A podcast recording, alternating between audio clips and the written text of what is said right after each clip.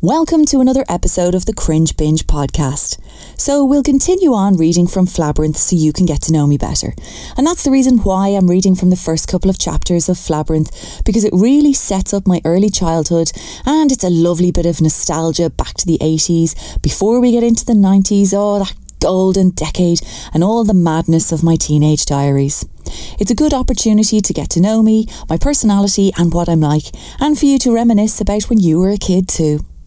Now, in this episode, we're going to be talking all about sweets. Oh, wouldn't you love an El Juan bar now? Do you know they still make them? Except now they're made with no artificial colours or flavours, so they don't taste anything as good as the chemical shitstorm of E numbers like back in our day. You know, no wonder we were all high as kites and running around all day long. I bet one handful of Skittles was the equivalent of taking an ecstasy tablet. So let's get stuck into those sweets now. Here we go.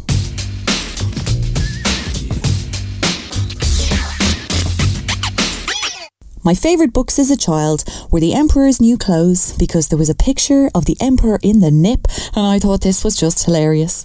And The Magic Cooking Pot where the old lady made porridge in a pot that magically multiplied, so much so the porridge overflowed through the streets. I used to imagine myself opening my front door at home and seeing a creamy ocean of oats and gloriously diving into it with my mouth wide open. I read all of the Roald Dahl books as I loved how dark and twisted he was, especially in The Witches and the Twits. I had a cassette of his revolting rhymes, which were gruesome versions of fairy tales where the alternative happy endings sounded like this Little Red Riding Hood and the Wolf. What great big eyes you have, Grandma, said Little Red Riding Hood. All the better to see you with, the wolf replied. He sat there watching her and smiled. He thought, I'm going to eat this child. Compared with her old grandmama, she's going to taste like caviar. Then Little Red Riding Hood said, But Grandma, what a lovely great big furry coat you have on. That's wrong, cried Wolf. Have you forgot to tell me what big teeth I've got? Ah, well, no matter what you say, I'm going to eat you anyway. The small girl smiles. One eyelid flickers. She whips a pistol from her knickers. She aims it at the creature's head, and bang, bang, bang, she shoots him dead. A few weeks later, in the wood, I came across Miss Riding Hood. But what a change! No cloak of red, no silly hood upon her head. She said, Hello, and do please note my lovely furry wolf skin coat. But no book made me eagerly turn more pages than Willy Wonka and the Chocolate Factory.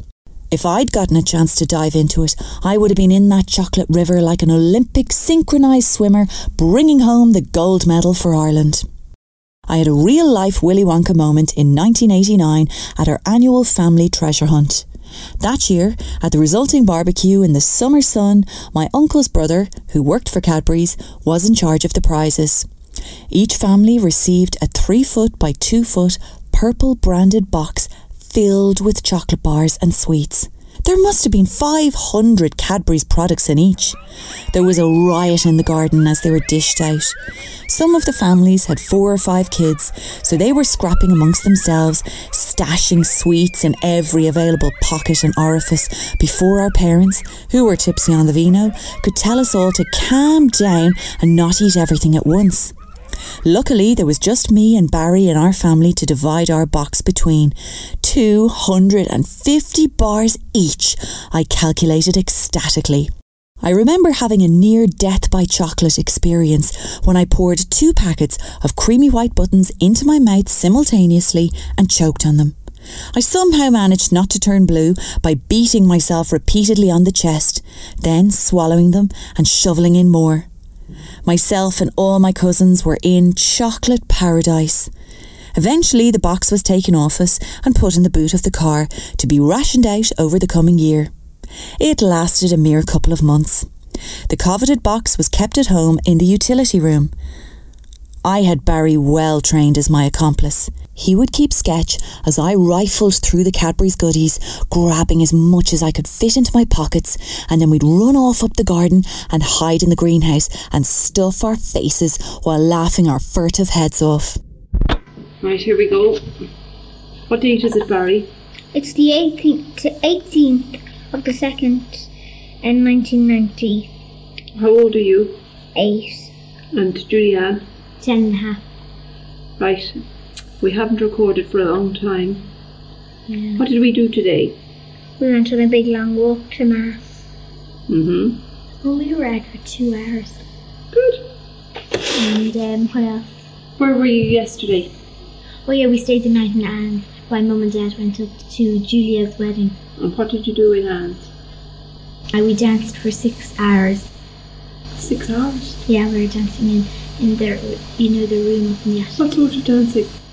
You know, we're just dancing to the thing, we're doing exercise. Good. And what did you do, Oh Barry? yeah, uh, yeah, and in the morning we um we got all the couches together in a circle and we walked around them and ran around him and everything for about two hours. That's very good. And I didn't stop once. What were you doing? I was walking around and around and around and around on the couch. Oh yeah, and I was playing the um The keyboard. yeah. I loved it. Right, so what else are you doing with your lives at the moment? What do you do? Do you have any poems or anything now you're past that stage? You don't really um, say poems or sing songs or anything anymore. You're getting so big. Is that it now? Do you want to say goodbye? No, no.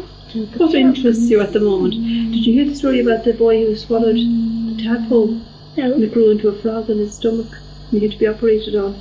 He was swimming and swallowed a tadpole and he was complaining of a pain in his tummy and they just thought he was sick. So eventually they had to operate on him and they found a live frog in his stomach. What did they do? They took the frog out. Was there any poison in or? What did he live on? The Food that the boy swallowed. That's disgusting. Isn't it unbelievable? There. Going, going, going. What age is he? He was a 10 year old boy. There's a frog in my tummy. Imagine a frog in your throat. Kiss those frog. Goodbye. Right then. Do you to say goodbye? No, I forgot what I was going to say. What was I going to say? That's really it. You don't do very much these days. We did a lot of sneaky sweet stealing over the years. We were like chocolate thieving ninjas. I found the best way to get me to stop biting my nails was to know that Christmas was approaching. Therefore, I would be well equipped to peel the sellotape off the lid of Cadbury's roses, which weren't to be opened until Christmas week. Take a handful and expertly replace the sellotape so it looked untouched. By the time Christmas would roll around, there'd only be half a tin of sweets left, and Mum would be saying, Oh, they're putting less and less in these tins every year, as Barry and I would be slyly looking at each other with Machiavellian grins. Our crafty ritual was disrupted one year when the tape on the tin was changed and it came branded with the Cadbury's logo. Our clear sellotape wasn't going to cut it as a replacement, so we had to improvise a new strategy. After much deliberation, we decided it was best to very delicately peel off the tape halfway around. This had to be done with surgical precision. Just enough to lift the lid a fraction, shake out some sweets, close the lid, and then gently press the tape back into place. I still recall the adrenaline rush while praying it wouldn't tear. Dad did printing work for HB and came home one day with a big box filled with tubs of ice cream and magnums. This was not to be touched as it was to last the whole summer and placed in the deep freezer. Again, Barry and I employed the sellotape trick, cleverly opening it from the bottom of the box so there'd be no evidence of our larceny. When Dad did go to take the box from the freezer, it was light as a feather, and we of course got into huge trouble once we confessed. My dad has a remarkable ability to delay gratification. This is evidently a legacy I didn't manage to absorb from the gene pool. On Sundays, the only day of the week we'd have a dessert, Mum would serve up either stewed apple and custard or a bowl of ice cream with tinned fruit cocktail, and if she was going all out, it was Angel Delight with sliced banana, the height of 80s-ness. Barry and I would have ours inhaled so quickly it barely brushed past our taste buds, whereas Dad would leave his to sit in the bowl, sometimes for hours on end. After dinner, we'd all be doing the dishes together, listening to Dire Straits or David Bowie songs, and I'd be eyeballing his bowl of dessert safely resting on the countertop, melting away. I could never comprehend how he had the ability to restrain himself from immediately devouring it when it landed on the table with the rest of ours. Actually, it's a wonder I managed to withhold myself from polishing off his Viennetta and telling him the dog ate it while he was drying the dishes. Dad had mastered the art of restraint. I was as instant as smash. The club milk bars in the press were our favourite thing to thieve. They'd come in a family pack of 15. We'd nick them three or four at a time. They were kept up in a high press in the kitchen. So one of us would keep sketch while the other hopped up on the kitchen worktop, delicately balancing on one leg like a well trained ballerina, then stretching out the other foot to rest it on the handle of the oven door, whip open the press, grab, jump down, and go. We had it down to a fine art. When the club milks ran out, it was on to the dangerous territory of pilfering the Kit Kats. Now, if stealing a club milk was a venial sin, then stealing a Kit Kat was a mortal one. They were easily accessible, sitting in the fridge door, but they were mum and dad's Kit Kats for their coffee breaks. There were strict rules around them, and only when we got so desperate that we felt our sugar levels dropping into near ketosis did we go for these and pray we wouldn't get caught or we would have been killed. While watching TV in the living room, we'd unwrap our haul of contraband and casually shove the wrappers down into the crack in the side of the sofa as we munched away, delicately nibbling the chocolate from around the edge of the club milk, chipping away at it until just the interior biscuit was revealed, and then that was duly dissected. Eventually, the wrappers would build up to such an immense collection that when you sat down, there would be an audible rustle of the tinfoil and paper crinkling in the couch, and Mum or Dad would pull up the cushion, revealing the countless empty packets of evidence, and then yell, Juliet, Barry, get in here now! And we would peg it out the back door as fast as our sugar fueled legs could carry us. What do you do all day long? Because when when the years go by, this is what we want to know. What you were doing. I see. Who's your Who are your friends, Julianne? Um, Yvonne, Yvonne, Yvonne Fitzpatrick and Adele Platt. Yes. And they're both age, age six.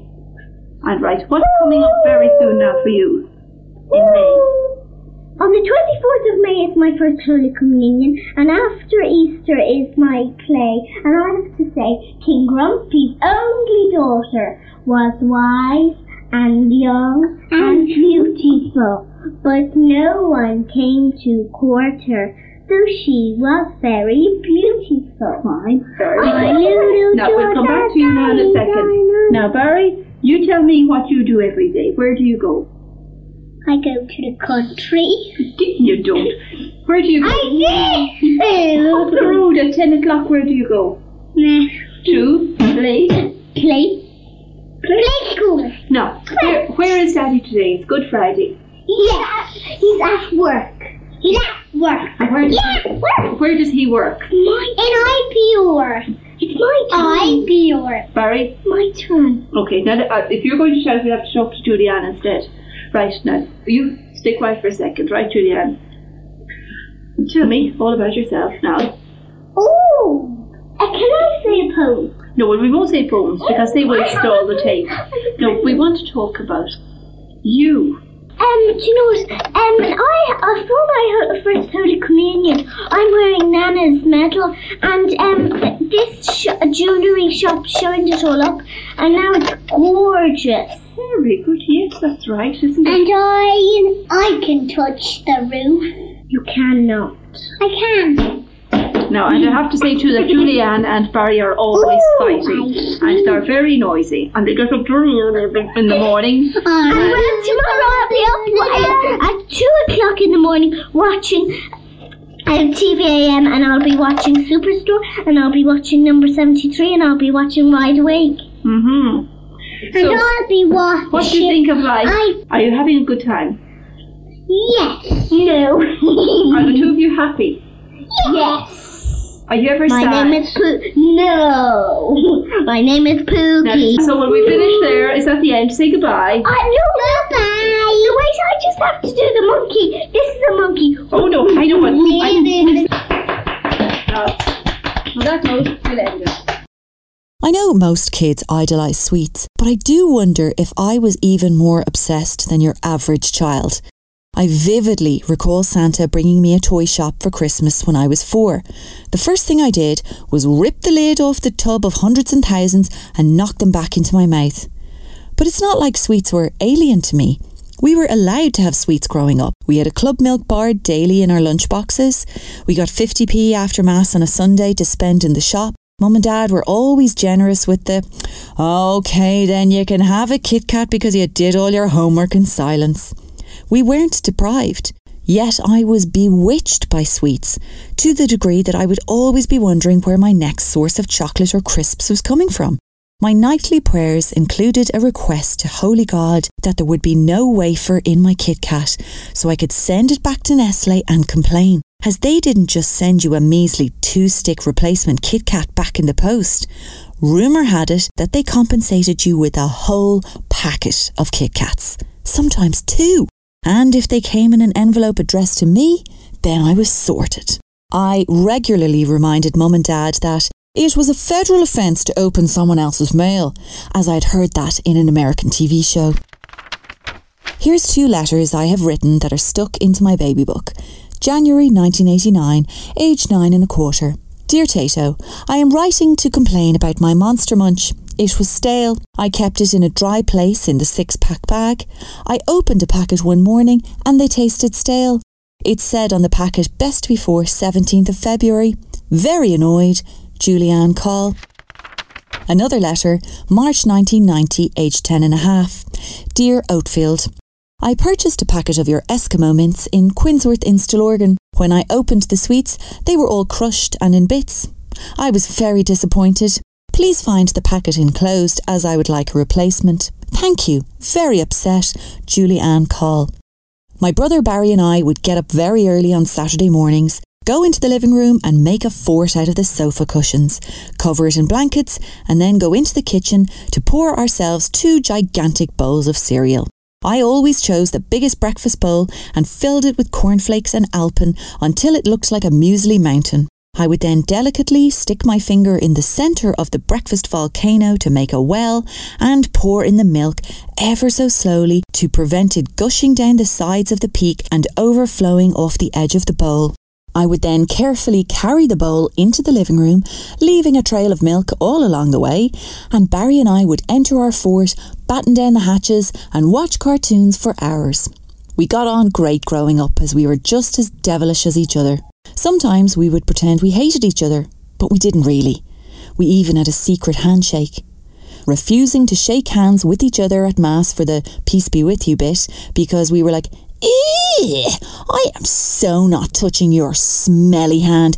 It's probably covered in poo and snots. We would instead just briefly touch the tips of our little fingers together. We still do it to this day. It's funny how that little ritual grew over the years to represent even more sibling affection than any embrace. I know he'll listen to that heartfelt statement and say to me, Ugh, that line made me puke in my own mouth. Now, what way does that song about the crocodile go? How does it start? She said, mm, mm, Think about it now. She, she sailed away on a lovely trumpet on the back of a crocodile. You see, said she, he'll the same as tame can be. I'll float him down the aisle. So the croc twinkled eye as she waved them all goodbye, smiling a happy smile.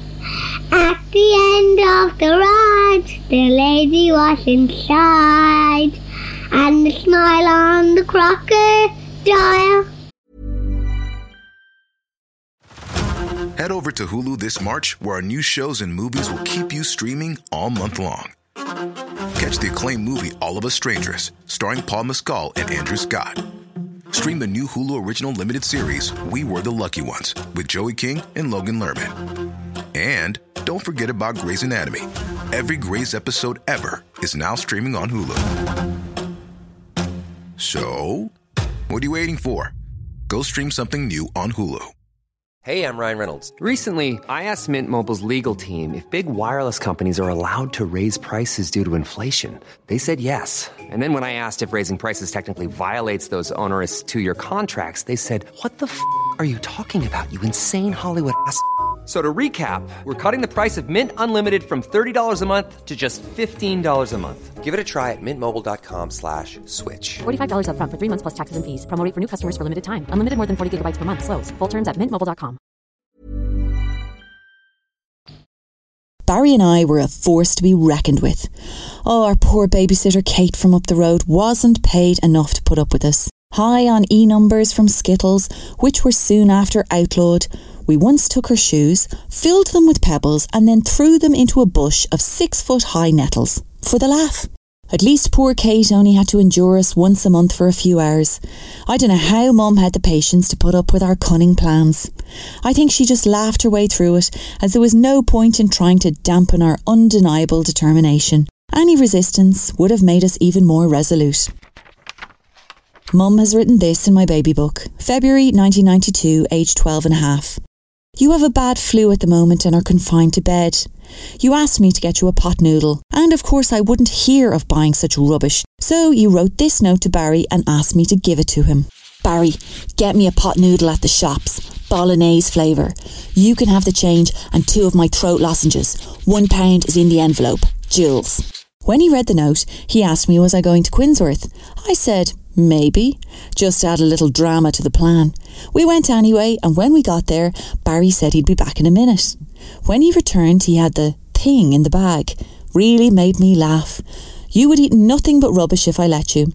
You had the pot noodle and then spent the following day on the toilet with chronic constipation, and you now vow that you're never eating a pot noodle ever again. Just proves how really bad they are. I wonder how, when we consumed as much sugar as we did as kids, that our waistlines weren't the size of tractor tyres. Having pondered, I think there are two reasons. One, food in the 80s and 90s wasn't as processed as it is these days. Yeah, it contained sugar, but not at the level of foodstuffs these days. And two, we ran around all day long. We moved to Carrickmines when I was six, to a house on an acre of land, so our new back garden was huge. We would bolt out the back door after breakfast and play with our best friends up the road, a family named the Berries, for the entire day, only coming back in when we heard lunch or dinner hollered by Mum. We'd play tip the can and army and chasing, and only a torrential thunderstorm with a threat of lightning electrocution would force us back inside. The Berries always had lovely things in their fridge, and their mum, the coincidentally named Mary Berry, made the best chocolate profiteroles on the planet. They even had a soda stream. Oh, I was so jealous.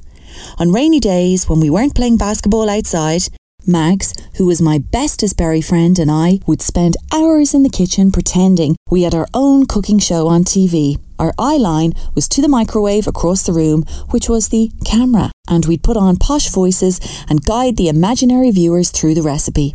Most of the time, it was milkshakes or butterfly buns that we made, and then, of course, we'd scoff them. We ate an entire apple tart between us one day, and poor Mags was doubled over afterwards and had to lie down. I was grand and ready for seconds. It's funny the difference with kids nowadays. The childhood obesity crisis is worse than it ever was, and I wonder is it because kids don't run around as much as we used to? Is it because they're all glued to electronic devices while sitting on the sofa? We didn't have mobile phones or tablets back in the day. We could leave the house and be gone for hours playing in the forest at the back of our garden, and mum and dad would never worry about us or where we were. Nowadays, kids have to text their parents every 15 minutes to let them know that they haven't been abducted by a child snatcher. It's sad, really, when you think about it. Speaking of sad, would you think I was pathetic if I told you that I still sleep with my security blanket? Well, I'm going to admit it, because I love him. His name is Fuddy and he brings me immense comfort. I just love the feel of him. Sadly, he isn't my original Fuddy. My first Fuddy was the blanket I was wrapped in as a baby. He was pink, white, yellow, and blue, and made from soft wool. I would run his tassels through my fingers for hours on end. Over the years, he became shabby, and Mum would have to sew him back together every so often. I would cry every time he went into the washing machine because I thought he'd drown. When I was 18, I went on a piss up holiday to the Canaries with the girls to celebrate finishing school. And of course, Footy came along too. We had to change apartments after being threatened by some looper man for reneging on buying tickets for a club night we decided we didn't want to go to. Crazy man came knocking at our apartment door shouting his head off. We were so terrified we changed rooms. In the scramble to gather our stuff, I forgot to bring Footy who was tucked safely under my pillow. When I realised the next day, I freaked and desperately asked at reception if I could return to our room to get him. When I did, he was gone. I was so upset. Mum got me a new footy when I returned, and reluctantly over time, I fell in love with him just as much. Whenever Barry wants to piss me off, he says, Footy is being used as a cleaning rag in the Canaries. they probably use him to mop up shite in the jacks. And nothing can cut me to the core more than the vision of that. Poor Footy. Oh, I hope he's okay wherever he ended up. And Barry, you're a bollocks. Julianne is standing here beside me and she's holding Footy because she loves Footy. Do you? Yeah. How do you feel about him? I just love him. You do, and she has a Dodo in her mouth at five and a half. I'd love to go back to being a kid again. Life was so carefree, no bills or responsibilities. The only thing I had to endure was school. I liked primary school and loved meeting my friends by the bin to pretend we were sharpening our pencils so we could have a chat. I especially loved getting the job to go outside and bang the duster, and playtime in the yard was brilliant, but I hated schoolwork. I found it tedious. I only liked art time when we got to crack open the paints, put on our dad's old shirt backwards, and go bananas. Luckily, I had a teacher in sixth class who was really liberal. Her boyfriend would come in and visit her on a regular basis with his dog that was exactly like the one in the Dulux paint ad. And we'd all put on our coats and go for a nature walk in the local park. So they'd have an excuse to spend time together and she could have a fag. That year, our unconventional teacher didn't stick to the curriculum and we pretty much had free rein to do what we wanted each day. The nerds got stuck into their figure it out maths books, while I spent months making loads of campaign posters for Mary Robinson, who was running for the presidential election, and I hung them up all over the school. Girl power and all that. I think this freedom with art time is where my true passion for expressing myself creatively was born. I'd always get a Pavlovian thrill when the bell would ring, signalling break time, and we all whipped out our lunchboxes. I had the same thing nearly every day brown bread, ham and cheese sandwich. Sometimes it had tomato in it, making it sumptuously soggy. A mandarin, a club milk bar, and a flask of Kia-Ora orange squash. The odd time I get a banana, which would inevitably be made into a smoothie by my books at the bottom of my bag. I was always jealous of the girls who were allowed to have sandwiches filled with chocolate spread. Not a hope in hell Mum was smearing that on our sandwiches. On many occasions, to satisfy my tummy rumbles, I'd scoff all of my nose bag at little break and then hugely regret it come lunchtime. So I'd have to scab my way around the class like Oliver Twist to see if I could get my hands on any discarded sandwich crusts. Nearly once a week, there was always someone in the class who'd forget their lunch. It happened to me a couple of times, and it was the best day ever, as everyone would donate a little bit of their lunch, so you ended up having a lovely little eclectic picnic. Unequivocally, though, the best day in school was cake sale day. This was amazing for two reasons. One, you got to make a cake and bring it in for the sale, so I would always suggest to Mum that we should make buns instead. Therefore, she would notice if some went missing the night before, whereas a chunky slice taken out of a cake would have been more evident. But I wouldn't have put it past me. Once our buns were donated, we got to buy a cake at the sale. The best one we ever got was the Humpty Dumpty. It was almost too pretty to eat. Almost. It consisted of a Battenberg cake cleverly acting as the checkered brick wall that Humpty was sitting on, and his body was made from a chocolate Easter egg with iced legs, arms, and face. Once Barry and I had posed for a photo with Humpty, all the king's horses and all the king's men couldn't put Humpty together again because Barry and I had decapitated him in a savage assassination with iced bloodshed until there was just some shrapnel of crumbs remaining. I know what we do. We'll just talk about what we just did. What did we make? Buns. What are buns? And we made a big cake and it's just ready. Hmm. What's it for? The Christmas fair. That's right. And we're selling everything. What's the Christmas fair? Um, where, where you can buy everything. What for? Um, your letters. Why do they have a Christmas fair? I don't know. That's so that they can raise money for the school to buy a whole load of new books and things. Don't do that to me. Sorry. You're not supposed that to say to get all the money for the school, Hmm. That's really good. isn't it? So now, Barry. Yeah. Oh, poor Barry has scarlet fever and so has Julianne. Isn't that right? And Barry's bum bum was all um sore. Um, are you coming to the Christmas fair? Yeah. Even Even what? Even I can go to the Christmas Christmas fair. Good. And you can go and see Santy at the Christmas fair. Yeah, and I'll go see Santa. What are you going to get from Santy when he comes on Christmas Eve? Barry, have you made up your mind what you'd like Santa to bring? Don't pinch me, Barry. I will. That's really bold. What would you like to say? Every time you speak, it makes those red lights come on. You say something. I want you to get out of my chair. Isn't that dreadful? Isn't that dreadful now? I'm sorry. I'm sorry. Okay, all right. And I love you too. Yeah. I won't smack you. I hope not, because that makes me very sad. Would you smack Daddy? No. Yes. Joined at the hip since junior infants, my best mate in school was Andrea. We referred to each other under our pseudonyms Gertrude and Jacinta, and just for the bants, we would talk to each other in a strong Dublin accent. We both shared a love for Care Bears, Bananarama, and sweets. When Dad, whose company printed the tray liners for McDonald's, was invited to the opening of a new McDonald's in Stillorgan Shopping Centre, there was only one obvious choice as to who was going to be my plus one. Jacinta screamed, Are you joking me, Gertie? with excitement when I told her that we were going to meet Ronald McDonald, and we talked about nothing else in the run up to it. At what felt like a swanky soiree to my youthful eyes, because all the adults were drinking wine in a fast food restaurant, we ran up to the counter with the tenner that Dad had given us to order our Happy Meals. Going to McDonald's was a rarity for us, so the thrill was inexplicable and our minds duly melted when we discovered that all the food was free. Anything we wanted on the menu was on Ronald's tab.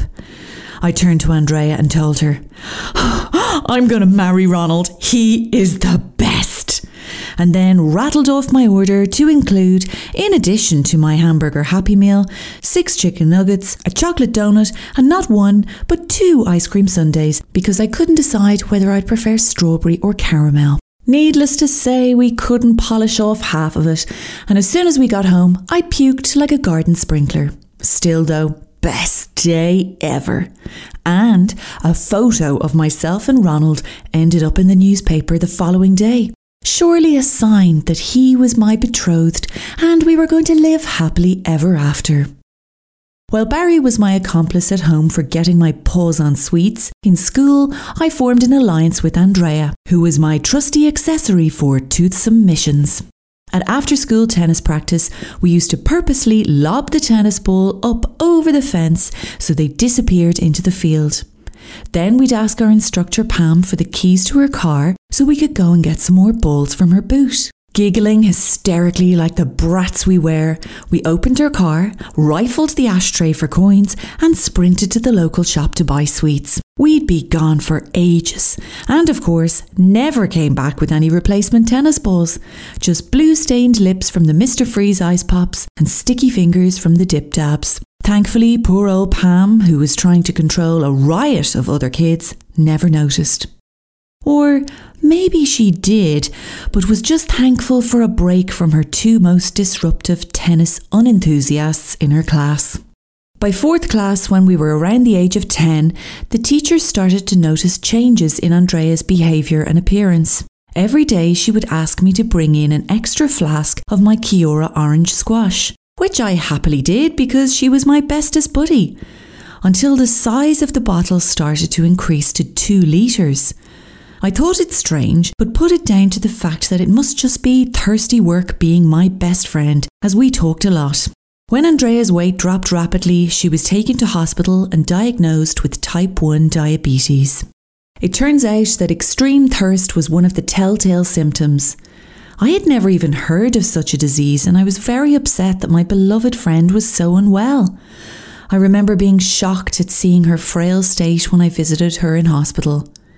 After reading up on it, Mum explained to me what diabetes was and told me that Andrea wasn't ever going to be able to eat or drink sugar ever again. Hmm, oh dear, well, maybe it's not so bad, Mum. I mean, what's sugar in anyway? I inquired. Mum explained that it was in anything sweet like chocolate, cakes, and our cherished stinger bars. My ears pulled back. What?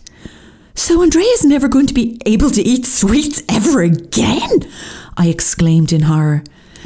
Mum told me, sadly, yes. If she does, she'll be very sick. She'll have to prick her finger a few times a day to extract some blood and measure her glucose levels, and she'll have to inject herself with insulin every day for the rest of her life. I was flabbergasted. I wondered if we were being punished for stealing from Pam, our tennis coach. And I also wondered if I too was going to get this dreaded diabetes. How did you catch it? Had someone sneezed on Andrea? Surely you don't get it from eating too much sweets. In that case, I was nearly planning my own funeral. So, as a mark of solidarity and to cop myself on, I decided to address my sugar addiction by cutting down, and I never ate any sweets when I was around Andrea. Looking back, it seems that addiction starts in the cradle. When we are babies, we are appeased with a breast or bottle of milk, or the aptly named soother. In America, they call it a pacifier, and it's clear to see that from an early age, we are all consoled and comforted by our parents who don't want to see us in any state of distress. It's just the way it's always been. It's not the baby's fault. They don't wail their heads off thinking, I just have a lot of feelings.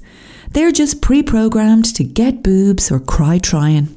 Snappers, as cute as they are with their chubby cheeks and shite filled nappies, don't come with removable batteries or an on off switch. So, what else is an exhausted parent to do? I had a soother until I was four. I called it my dodo, and I graphically remember mum telling me that I was far too old for it and it had to go. She was absolutely right. I was four. Thank God I skipped play school, or the other kids would have wedgied me on a daily basis because of it. On a frazzled whim, my dodo was swiftly banished by Mum and thrown out the upstairs bedroom window into the back garden. But as far as I could comprehend, it had disappeared into the abyss, and I was thrown into a state of trauma and cried until I was blue. Like the colour blue, not sad blue. Oh, well, that too, actually. Oh, you know what I mean.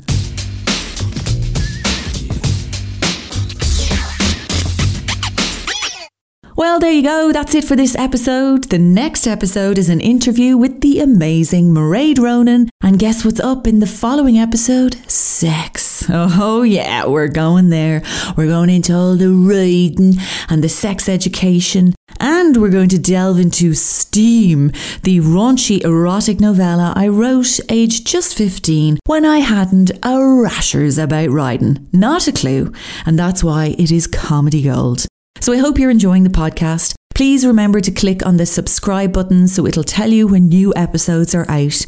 And if the Cringe Binge podcast is making you think about your past and your teenage diaries, then I would love to hear from you. I'm going to be reading listeners' diaries in future episodes, so if you have some cringy gold in a drawer somewhere, then please get in touch. All the details are on my website. It's cringebingepodcast.com. I'm your host, Jules Coll, and this is the Cringe Binge podcast, My 90s Teenage Diary, brought to you by ACAST, home of the world's best podcasts.